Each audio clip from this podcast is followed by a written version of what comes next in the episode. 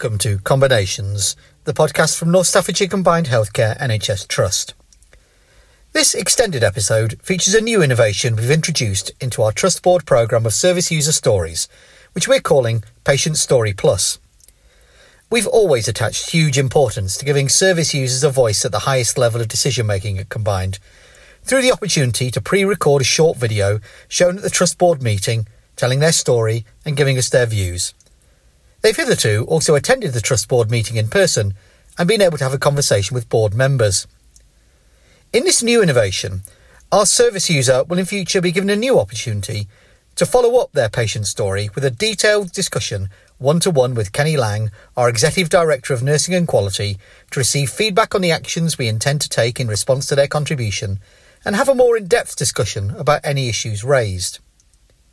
This follow up discussion together with the original patient story, will then be released via this podcast. We're delighted to unveil the first edition of Patient Story Plus. It features Chloe, who provides a powerful and challenging reflections, feedback, and suggestions for her experience as a service user with cerebral palsy. As you will hear, we are putting in place a range of initiatives and actions, many of them directly involving Chloe herself. You will hear Chloe's original patient story, followed by the conversation with Kenny Laing. If you have any suggestions for future patient or service user stories for our board, we'd be delighted to receive them. You can email our communications team at communications at combined.nhs.uk. But for now, across to Chloe and Kenny.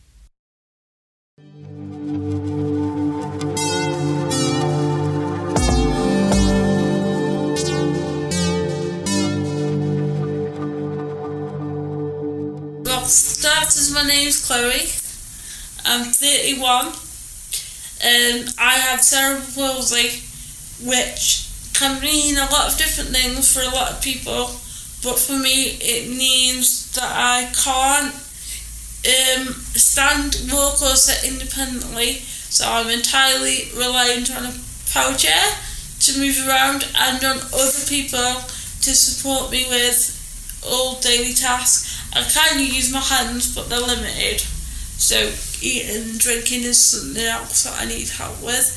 Um, and I've got lots of voluntary jobs trying to get out there and raise awareness of how rubbish life is for people with cerebral palsy and other disabilities and how we can change that to make life easier and better and happier for everyone in that situation and the people around them because they get affected too. My physical condition has a massive effect on my mental health because because I aren't able to physically do things independently. I employ my own team of staff in order to live and I was so frustrated about the amount of control that I had to hand to them.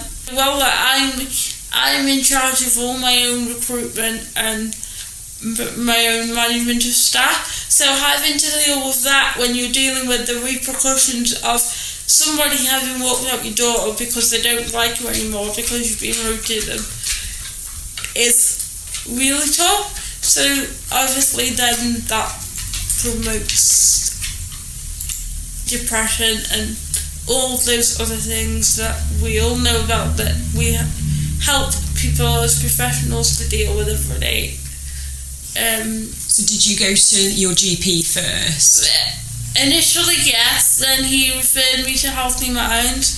They they did what they could, but it wasn't really very much because they could only give me limited help, and they weren't really aware as anybody else in my situation, so they could only give me like basic stuff that you could find on the internet. Uh, yeah, so then uh, they referred me to the Bennett Centre, who were absolutely lovely, did what they could.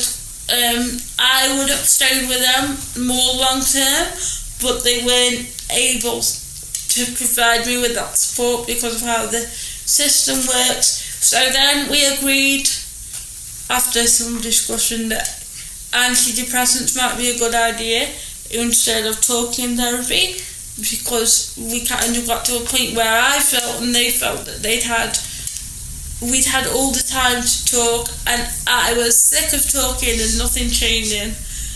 So um, then uh, in order to get antidepressants I had to get referred to where I am now which is liaison psych- psychiatry and I am under Dr. Josh but it is amazing how little the people I have seen know about cerebral palsy and the effect cerebral palsy has on somebody's physical, never mind mental health.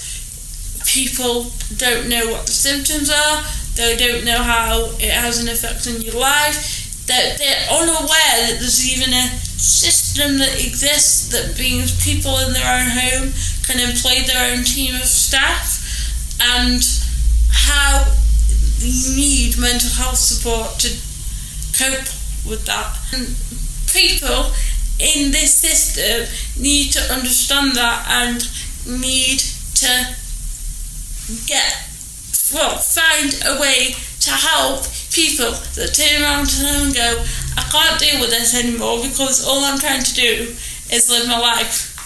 I don't want to walk into a an office or a hospital room and say, help me, I can't cope with cerebral palsy. And for the doctor or whoever I'm seeing to turn around and go, what's cerebral palsy? Because I've been explaining that since I was probably about 10 to everybody around me. It's like they have a standard tick box thing and they just go through this tick box thing and they go, Have you tried this? Have you tried that? Have you tried the other? And I'm sitting there going, If I hadn't tried all these things, do you think I'd be sat here in front of you going, Help? Until recently, I had an appointment every six weeks. And every six weeks, I saw a different doctor, and every six weeks, I had to say, I'm here because I've got cerebral palsy. Cerebral palsy is see above. Um, and it affects me in XYZ ways, and this is what I'm struggling with. And then they sat in front of me and went, Well, you're already on antidepressants. Are they working? Do you think? I'm like, Yes, as far as I can see, right now, this minute, they're making me feel alright. Well, that's good then, because there isn't a lot that we can do other than up them if they're not. And I, I then say, well, if you're going to keep upping them when I say I'm not alright, and then you get to the top dose, what happens? Answer to that was we'll review it next time we see you. Then the next time I went in, totally different doctor, totally different level of professional experience, totally different idea about what I should be doing or not doing. Who, the hell am I supposed to believe? And I said to one doctor, I said, look, while I'm coming here every six weeks, when I've got mental health problems where I need continuity, and every time I see a person in here, it's a different person, and she was like, oh, it's because the appointments are every six weeks, and we rotate every six weeks. And then the next time I went in, different person, same conversation. But if I don't keep coming, then I, I stop being seen and get discharged because I'm not attending appointments. Physic, physically, access wise, it is okay. Like I can get there and I can get in the room to see whoever I'm seeing. There isn't any toilet access for me because I need a toilet with a hoist, and as far as I'm aware, that's not in the Harplands. Some of my PAs live in Leek, so they've got to get to and from the hospital every single day. They've got to be able to stay at the hospital. Some of them have got children and other dependents that they need to be here for, and I'm I'm the one that's got to manage that, even though I am in hospital because I'm in crisis because I can't manage my staff because it is too much. Something I found found out it, that's very tricky, which it opened my mind a little bit because the reason there aren't hoists in mental health facilities is because they can be used as ligatures, and it's so it's like, what do we do with this this toss up? Because I totally get that. I wouldn't want to put anyone at risk. There just needs to be more awareness and more of an infrastructure that people can have a mental health condition that is triggered by the knock on effect of a physical one and not necessarily the other way around. People think start off with a mental health condition and go into so much of a crisis that they can't be moved out of bed without having a panic attack. That's dealt with. That's sorted. That you know, people get taken into hospital. That they get given medication so that they can get up. So if we can sort that out, why can't we sort it out the other way round? Because it's the same thing. It's just the trigger's different. But no one sees it like that. They go, oh, well, we've not dealt with this before. It's a disabled person. That isn't within our remit. You at the moment you bring a twenty four hour helpline and get you are on hold. Thank you for waiting. Well, I'm saying to the person next to me that I feel suicidal, and if they don't do something quickly, then I'm gonna walk outside and go in the middle of the road. I think the positive is that I've been able to talk to you and that you do want to listen to me and you do want to change and no matter how hard it is, you will all agree with me and you will want to find out more and you will want to see what you can do. But in terms of the actual service itself, I'm afraid that I wouldn't say there were any positives because I don't feel, not just for me, but for other people that I'm aware of, I don't feel that there's the right support, support service. People with these issues are walking into your rooms feeling like somebody's going to give them answers. So then, when you don't, because you can't, it is like the worst thing known to man because you think you're going to walk in there and get answers and you're going to walk out feeling a little bit better, and when you don't, the rest of life is horrendous and you can't even begin to comprehend that you've got to carry on in the mood you were in when you walked through the door. It was it was an incredible it was absolutely incredible um, your story. Here at board was really powerful really powerful and um, thanks for doing it. So so I mean it was it, over to you really. I, I have got some questions but I want it to be so there was a lot of conversation afterwards. Um, particularly about the points that you raised. So I'll I kind of go through them because I made some notes about the things that we talked about, but also the things that stuck out for me um, in terms of your story. So the first one was about um, what came over really strongly was the, how frustrating you felt it was to have to explain, you know, your condition and what it meant for you over and over and over and over and over again. Yeah. how how how much of a difficulty that was because you know you, know you felt and I think quite rightly so that uh, people should know more about the condition. So I, I wondered if you had, had any thoughts about what can we do. Have you got any ideas about how we can improve that for you or anyone Uh, else? I think um, it's all about communication and it's all about a person's medical team or care team or, you know, support team. Different people use different terms, so I'll try and cover everything. Um, communicating with each other and with the person to ensure that they're all aware of what's going on, with whom, and why at any given time. Um, so that then all we've got to do is when that patient or client or service user turns up is look at a computer screen or you know a, a file Yeah. or notes that they've got and be able to start from where they left off in the last consultation and not at the beginning because they've never, never seen this person before and they don't know their history. Yeah. It could be a case of, oh, last time you saw such and such and you discussed this. I understand from that that you you brought up these issues. You know, I've thought about this and this is what I think right now.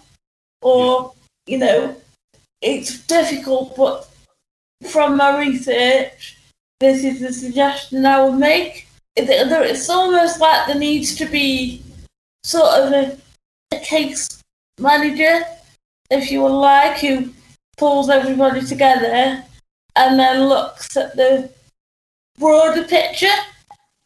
Because it's, I mean, I'm under a number of different specialists and they're all telling me different things, but when you actually sit down and look at what they are telling me, the advice in a lot of senses contradicts itself Okay. because one one's telling me one thing and another's telling me another, but they haven't spoken to each other Okay. to to ascertain that that there are cross wires. So I'm like, well, which one do I follow? Because you're all telling me different things, and it, it's impossible to try and do everything together because nobody is looking at the full picture as such. And is that is that within mental health services or the NHS more generally, Chloe? Is that Um, I think generally mental health. I think more so in a way because obviously that situation in itself can cause a mental health problem because it causes confusion and anxiety that you're not doing the right thing. And for me, I think I said this on my story. The problem that the system has got for me with mental health is that there is an assumption that mental health causes physical problems and not that physical problems cause mental health issues. yeah. So it's also intertwined because it is my physical situation and the nature of my physical condition that is causing my mental health issues. So the psychiatrist or whoever is involved with me from a mental and emotional point of view needs to be able to have a wider picture around my physical issues, which they don't have, but vice versa, the people dealing with my physical issues have no idea how to help me combat the emotional and mental side. Yeah. But if they all came together, then between them they might come up with some constructive solutions. At the moment, that doesn't seem to be a possibility because that that joined up communication doesn't appear to be an option because it but the doctors haven't got time to have these conversations with each other. Because it sounds like it would be a really helpful thing to do to have sort of like a, a case conference, a meeting with you, with your your your sort of medical doctors who who provide some support for your physical health care and then your mental health support as well. It sounds like a really well, it's not that straightforward, I guess, but in one way because it, it requires more coordination. But in, in another way, it does seem quite straightforward. doesn't it? Yeah, well, another thing I have said to people before is children with physical disabilities. So when you're a child and you're in the school system, um, every I don't know, probably six to twelve months, they have what they call an, a review, and basically all the professionals involved in that child's care Yeah. come together. So medical professionals, teachers, social workers, parents, they all come together initially without the child, but that's because they're a child Yeah. and you know it works slightly differently. But then towards the end, the child is involved as well, and they discuss the child's progress. Yeah. Um, you know, during the last sort of six months, and then anything that needs changing or adjusting or that people need to be made aware of gets put forward in that meeting so that everybody is on the same page and so it, everything said at that meeting gets taken into account Yeah. in terms of anything that should happen with their future care. Uh, and that's it's a thing within the NHS, within schools, Mm. um, you know, in the children's services, all the systems talk to each other Yeah. automatically. As soon as you get to adulthood with any kind of physical disability, that stops. Yeah. And you don't always realise it has stopped until you get to where I am. So I'm in my early 30s now. And then you kind of think, hang on a minute, this is why I'm having all these issues because nobody's talking to each other anymore. And it seems it- like if you had a case conference, that communication would be much better, wouldn't it? Yeah, definitely. Yeah. Definitely. And I mean, I'm lucky, you know, I've got a really supportive care team and a really supportive family. So I am in a situation to be able to bring everybody together myself and make sure everybody knows what's going on. But that's not easy. And if you're a person who's got long standing mental health issues and you struggle to communicate or you don't have the the use of speech for communication, um, you know, or you don't even have capacity to understand what's happening with your care, that is not at all possible because the system will not do it for you. So there's so many people that I know of that have had ongoing minor health issues, and these health issues have then come become more severe, whether it be mental or physical, because of a lack of communication and a lack of case conferencing, Mm. really, within the NHS system. And it, it struck me on the video and talking to you, obviously now, that you know you're someone who's you know really capable, independent. You know, you you you um you you you got your own budget and you arrange your own care. But like you say, not everyone's in that position, are there? There are people who have got you know other other issues going on who might not be able to have that the same um, level of independence and strength of character that you have to be able to do that for themselves. Yeah, it's about being able to.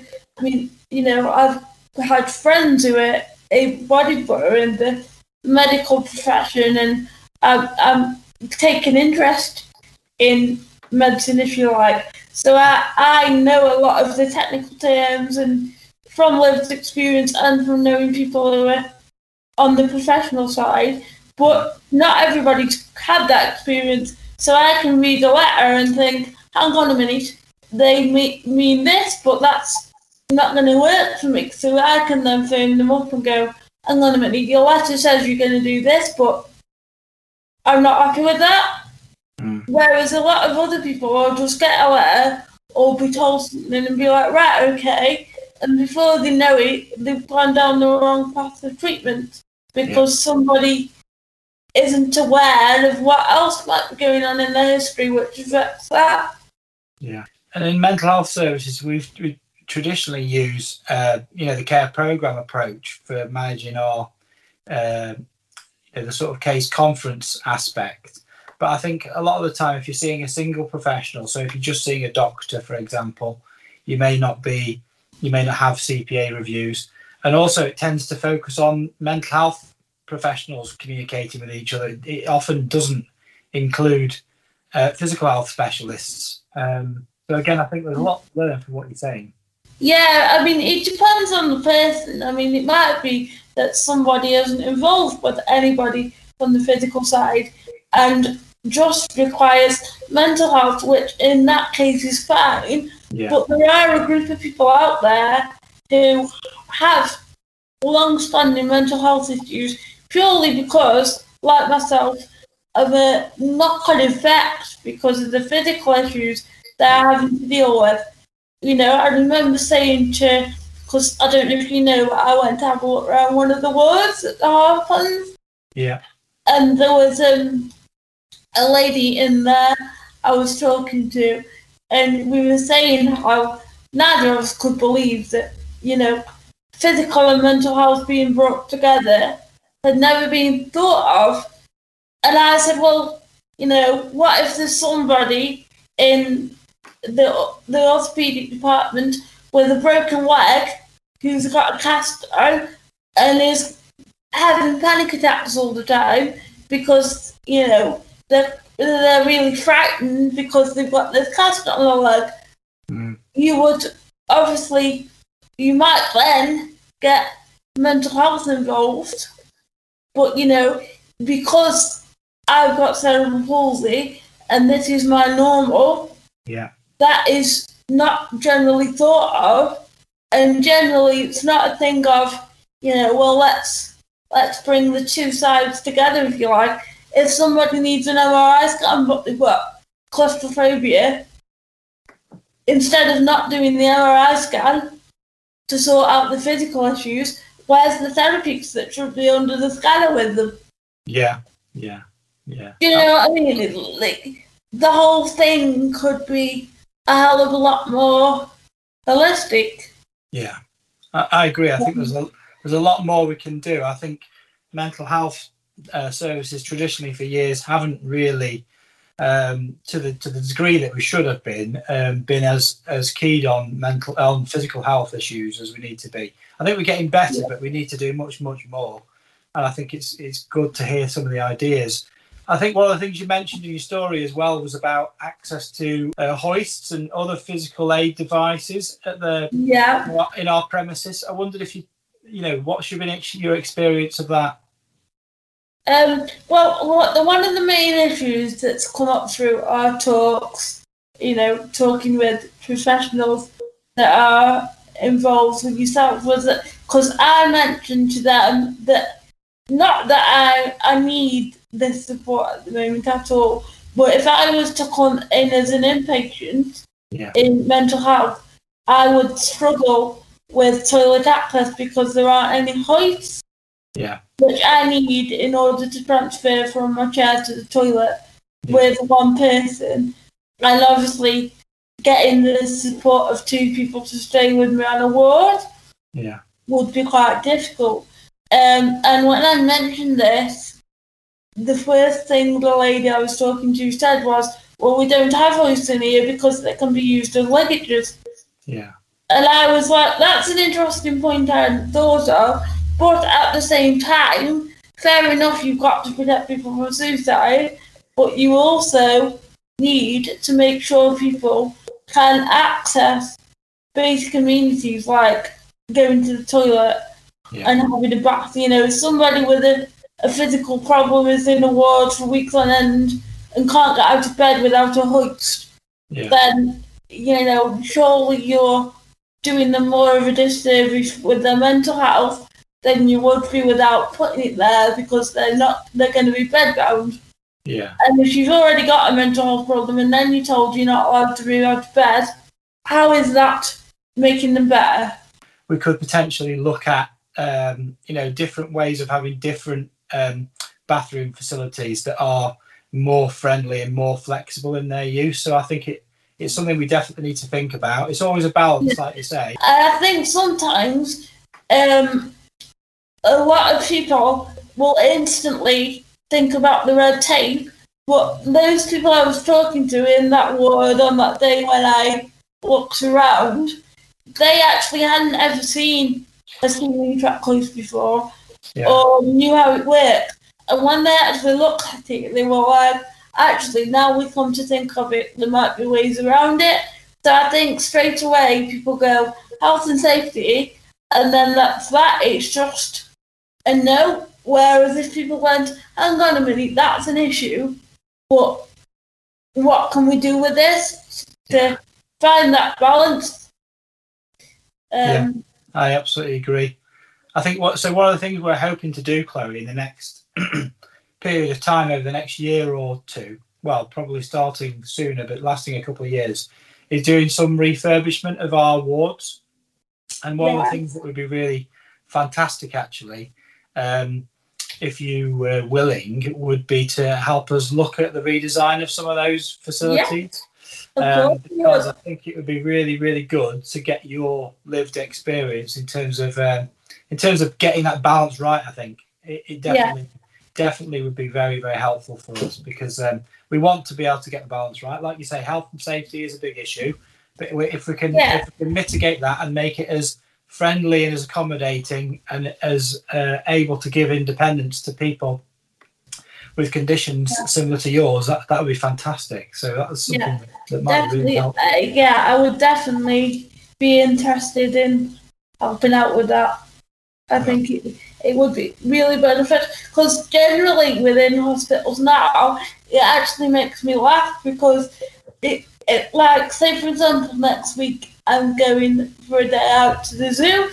That's got a toilet with a hoist. Yeah, If I am coming to a hospital appointment that's more than an, an hour or two long, I have to bring a second PA yeah, because there isn't a toilet with a hoist available. So they can put one in the zoo, Mhm. but they can't put one in the hospital where probably half the people go in there. Would require it in order to be comfortable. and we want to be, you know, absolutely as accessible as possible. So I think you know when we're when we're looking at doing some refurbishment of any of our buildings, we absolutely need to be making sure that accessibility is right at the top of the list. Um, because Agreed. otherwise it, ex- it excludes people, doesn't it? You Yeah, know, definitely. But in doing, in looking at accessibility, you need to do two things. One is that you you don't want to just look at the building regs and say that because you've fulfilled the building regs, you therefore have an accessible premises. Because the building regs were written in 19 something, and they're, they're not based on the disabled people that are around nowadays because more people now are surviving for longer and with more and more complex issues that we're learning to live with. And so society needs to do that too. So it's about not just looking at a list of regulations, actually speak to people with these issues about what their preferred method of access is and you probably won't find anything that's perfect for everybody because it's impossible because disability is so diverse.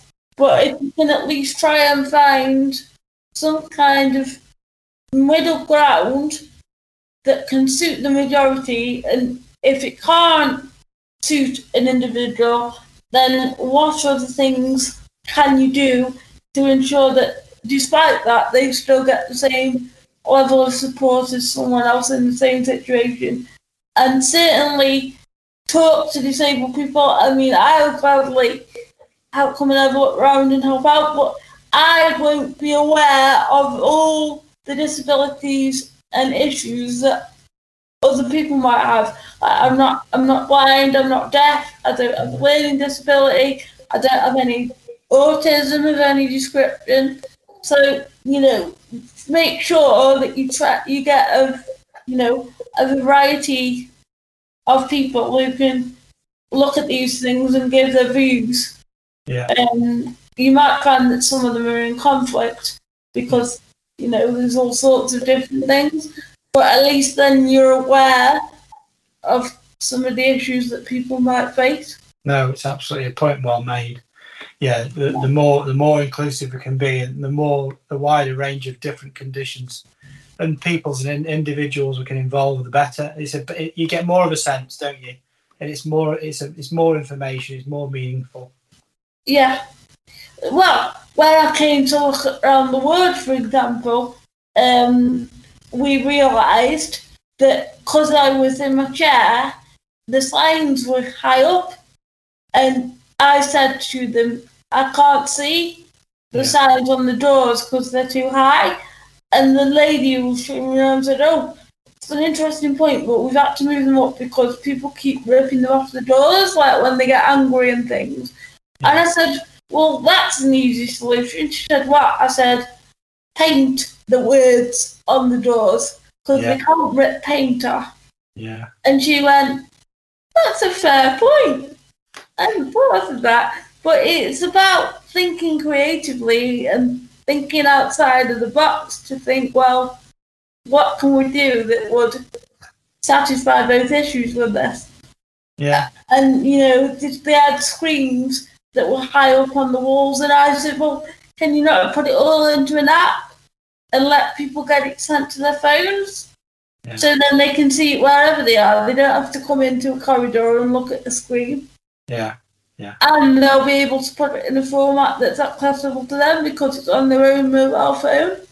Sounds like you've got loads of really fantastic ideas. I, I do like the, uh, I like stencils, you know, instead of the signs. I think I've I've seen that Yeah. in other other hospitals, and I think it is a really good idea. Yeah. Some of them could be quite arty as well, which is really nice. Yeah, exactly. Like I know art therapy for some people with mental health problems is really good. So you know, why not get the patients involved in a project Yeah, to do that? Because not only will it it help you as a hospital because they'll be signing, but it will also help the patients to feel like they've got a purpose and you know they might be stuck there, but it, they're still worth something as people. Yeah. So we, the other thing, one of the other things we do, which as you were talking, it just kind of occurred to me, we do do um, our place reviews every year, um, and they are where we've got um, both uh, staff who work in the hospital, but also people who use our services.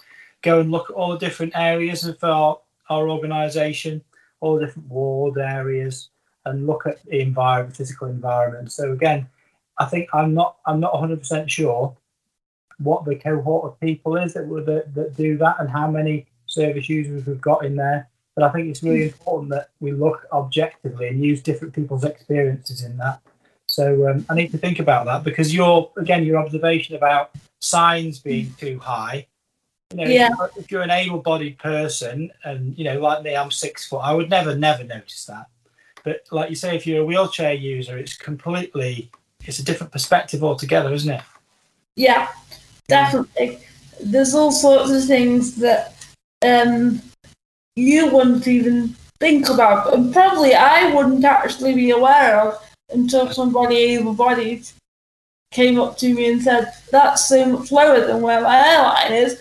Because for me, it's always been like that. Yeah, So you you know you don't think I I will honestly sit here and categorically say that there are things that able-bodied people say to me that I am not the slightest bit aware of Mm. and don't ever think about because I've never had the need to. Like for example, what it's like to walk backwards yeah, yeah. like there's all sorts of things and so therefore i completely understand when somebody wouldn't see it from my perspective. Yeah. but it doesn't make it any less easy when you come up against issues and and you think you you know you're frustrated. So you think why haven't they thought of that? Actually when you sit down and think about it it's quite easy not to when you're coming from a different perspective.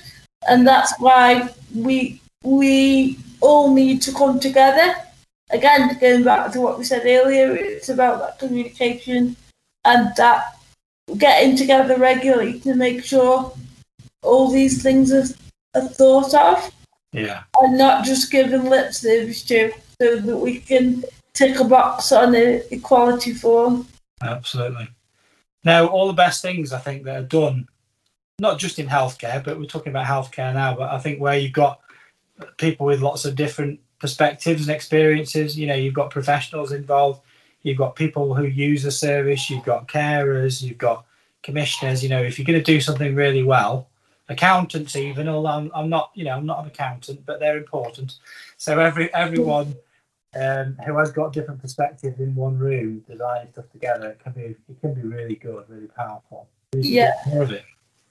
The other thing I was going to mention was again in your in your story that we heard at board, um, you made some reference to people really not understanding or having very little awareness of cerebral palsy, and I, I just wondered again if you'd had any experiences or thoughts about where, how we can how we can make that a bit better? Because Well, again I, it seemed to frustrate you quite a lot and you you were yeah, at how little people knew.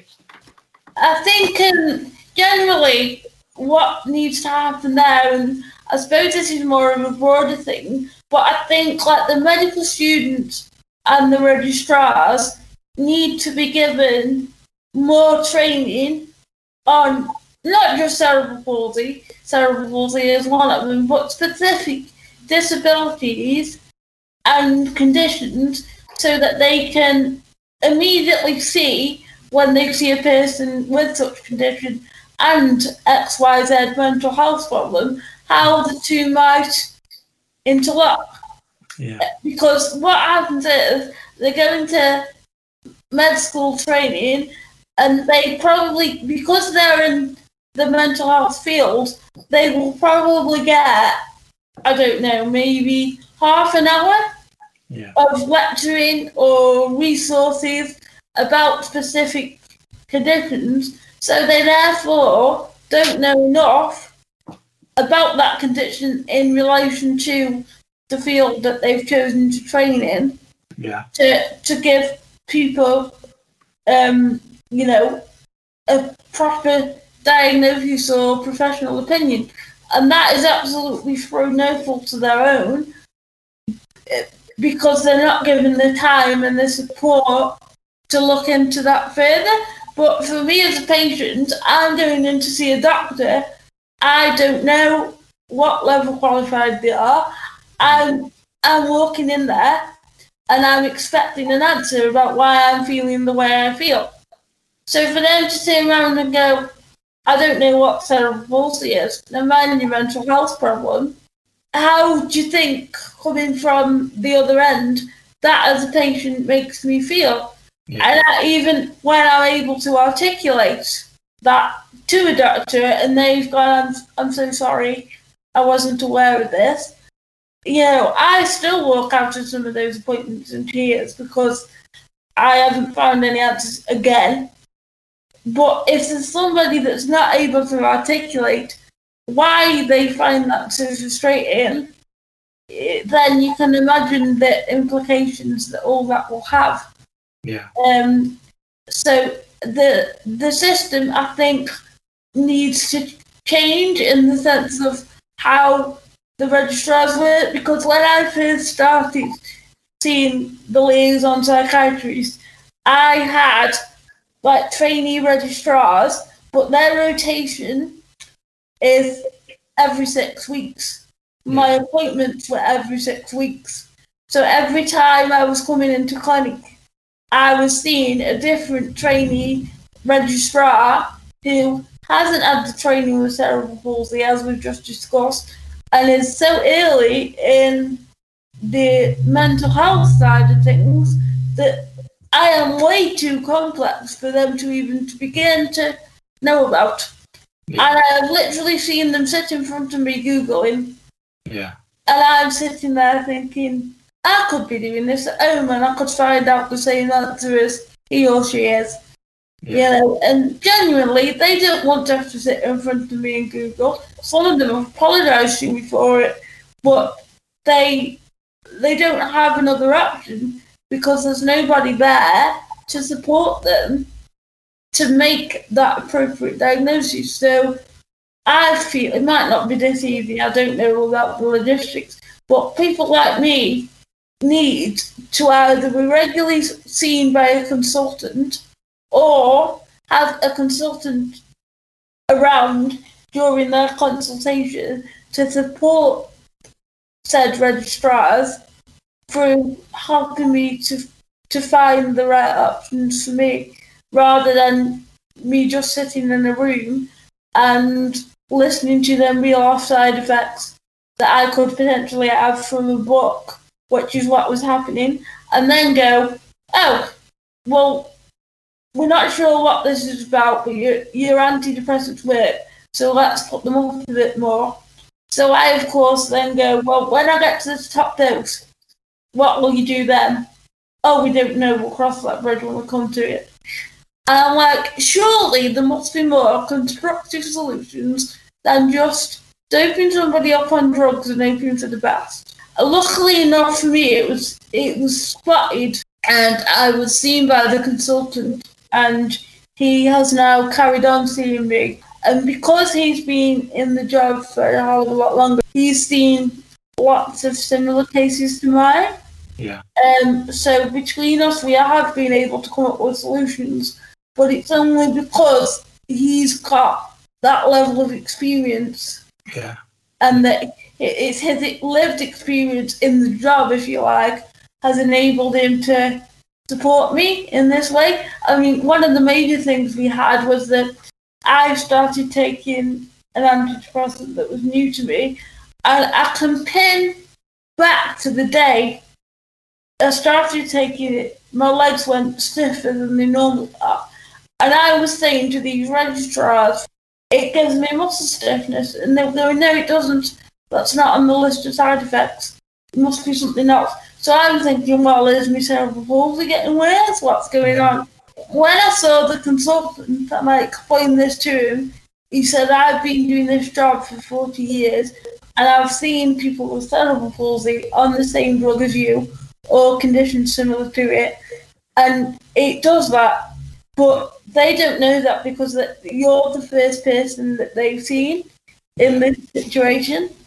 I think there's a few things there, isn't there? I think there's there's definitely something about exploring whether we can have more training on um, physical health conditions that can um, often have, you know, um, mental health uh, consequences, uh, and cerebral palsy is certainly one. We can we can we can look at having some training and certainly some awareness training, but also there's the thing about like you said, the, the supervision side of trainees. So, yeah, if you've got a trainee nurse or a trainee doctor, um, making sure that um, the consultant or the senior practitioner that's um, uh, supervising them has, has got that, uh, making sure that they're doing that consistently and well. Yeah. Because it sounds like that hadn't always been the case. No, I, I think generally in the NHS, the system that they've used to train people is to let them get on with it and see patients and learn like that, which I completely understand from a professional medical point of view. That's a really good way to do it. But from a patient's point of view, when you turn up at a doctor's office and you know more than they do about what's going on in your body, Mm, yeah. it's a little bit worrying because you're expecting them to help you. You're not there to educate them. Mm, So it needs, it, yes, they need to learn. I think we appreciate that. But there needs to be some kind of middle ground so that the patient doesn't feel like they're the one doing the teaching, as well as dealing with a, a possibly long term, possibly life threatening health condition. And I think you, the consultant that you saw was, in my experience, absolutely right to say that you know your own body and you know what you're experiencing better than anyone else ever will do, even if the, mo- the most qualified doctor or nurse Yeah, or But the the worrying thing is that he didn't say to me, "You're right because you know your own body." He said to me, "You're right because it is a side effect. yeah, It's just very rare, and it's more common in people in your situation than it is in the able-bodied." yeah, So actually, without having read anything, I put two and two together and come to a better conclusion about what was going on than the doctors I was seeing had yeah, because they were following something that was put in front of them on a computer screen and literally ticking boxes. Um, That's my and- point about supervision because it's it's making sure that actually, if you see something that you've not seen before, um, and talk to someone who is, you know, kind of presenting with something outside your experience, you need to be able to have the, conversation with your consultant or your senior nurse to be able to say, what do you think? And this is what Chloe's told me, but what, you know, I I haven't seen it before, but what do we think? To have that kind of ability to have the conversation again is, I think, a bit, little bit back to the case conference, isn't it? Yeah, and I, I think also as well, it's not just about having that conversation over time. Sometimes there needs to be a, a system in place where you can have that conversation there and then. Because if you as a patient are coming in to a consultation expecting to have your drugs changed or to receive some results, Yeah. and that person doesn't know, and they're saying, I'll have to speak to the consultant to get back to you, you've then got to wait another probably four to six months before you actually know what those answers are. And if you're suffering with pain or, you know, emotional distress, that isn't good. You know, you need to have a plan in place that day, if Exactly. not within hours of you walking into the hospital. Yeah, uh, the, all the training grades, uh, you know, whether it's nursing or psychology or medicine, they should have a responsible co- consultant um, or senior professional overseeing their training. But it's about making sure that those conversations happen, isn't it? You know, where there's a query, Yeah. raise an issue, it should happen. and that they can happen possibly during the clinic or you know within hours if not days after that so that then you as a patient haven't got to come in and go over the same thing again with somebody more senior Yeah, absolutely. um Well, they, they're the questions that I had, Chloe. I don't know whether you've got any other questions for me that you want to um pick up. my question to you and to everyone generally i think would be is there a timeline for talking around the things we've discussed and going somewhere towards getting the kind of systems we're thinking about put into place. I understand the current climate doesn't make that very easy, so Yeah. I'm not expecting, you know, something to happen overnight. But do we have any sort of pointers on progress that things are making and, and Yeah. where, where else from now on can I be involved in helping with that? So I think I've just written a few things down, which I think are the, I was going to go through with you to see if you'd agree. I think the first thing we talked about was about um, coordination, case coordination for people with co comorbid sort of physical and mental health issues Yeah, disability mental health issues and us looking at how we can have a bit of a, a, a policy or a process around that to make sure that when we've got people who are in your position or people like you chloe so that we've got a real clear process to communicate better. That was the first one. Yeah, now i think that's a that's a piece of work which is a policy thing um, in the first instance. It'd be great if we could run some drafts by you but i think that's yeah, something we can do, you know, in the next few months. I don't think that should take too long. yeah, The other one was around the access, accessibility, and hoists um, in our ward areas. Now we're starting to hopefully do refurbishments towards the end of this year. yeah, Um, and again, it'd be fantastic if you, uh, as a member of several people who would want as service users to help us do that. So that Yeah. would probably be late this year, early next year, by the time we're looking at drawings and architects' drawings, all those sorts of things. yeah, And then the, la- the last one that I made a note of was a, was about um, training for people for physical disabilities such as cerebral palsy. And again, I'm going to ask the training department to look at that. Um, and again, Yeah. I don't think that would take too long to get an awareness training um, module or some uh, some training materials. Um, and I think that again, we Yeah. over before the end of the year, we could do that. I have actually been approached by my current um, consultant psychiatrist to see if I'll help him train some of his students. Oh, fabulous! So, like, obviously he would support me, but I think what we'll probably do is stage some kind of consultation Yeah.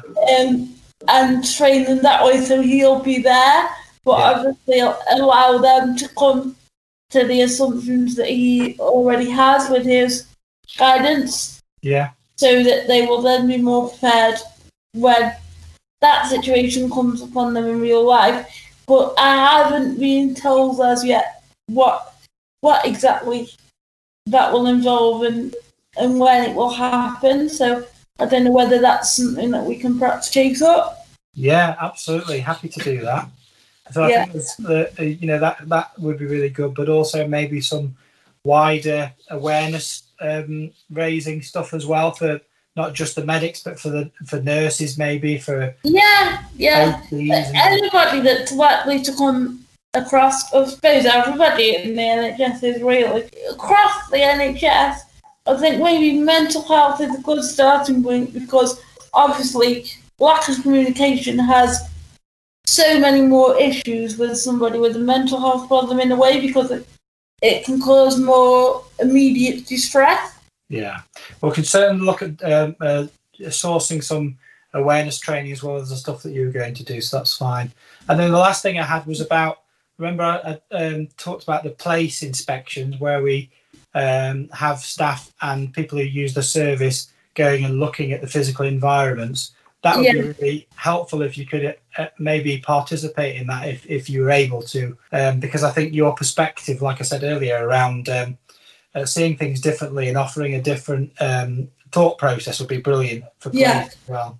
With COVID being what it is, we just need to be in a bit of a better place before we can probably go at all these things so that everyone's Yeah. safe, myself included. But as soon as we, you know, hopefully either COVID, um, you know, completely goes away um, or we get a vaccine, um, when access to our wards is easier, then then Yeah. you know we'll, we'll look mean- at that and make sure that happens. I mean, I know it's perhaps not as ideal, but I'd even be happy to do something on Zoom. You know, if somebody was prepared to take a camera around a ward and I, I can get give feedback like that. Yeah. Again, thinking creatively, Mm. I'm sure there's there's ways. Um, we'll absolutely be as flexible as we can because I think um, we're going to have to be creative, aren't we, in this new world of, uh, of kind of uh, being through COVID. Yeah. So- well, hopefully the things that we've we've discussed. I'll I'll um, I'll drop you an email if that's all right, just to um, just to say they're the things that we've confirmed, and I'll I'll as soon as I'm, as soon as I'm able, I'll get some sort of time scales. Great if- conversation. if we don't put ourselves out there, as we say, then we're not going to get anywhere, are we? So how I see it is that you know it's better than nothing going anywhere at all. So Yeah, absolutely.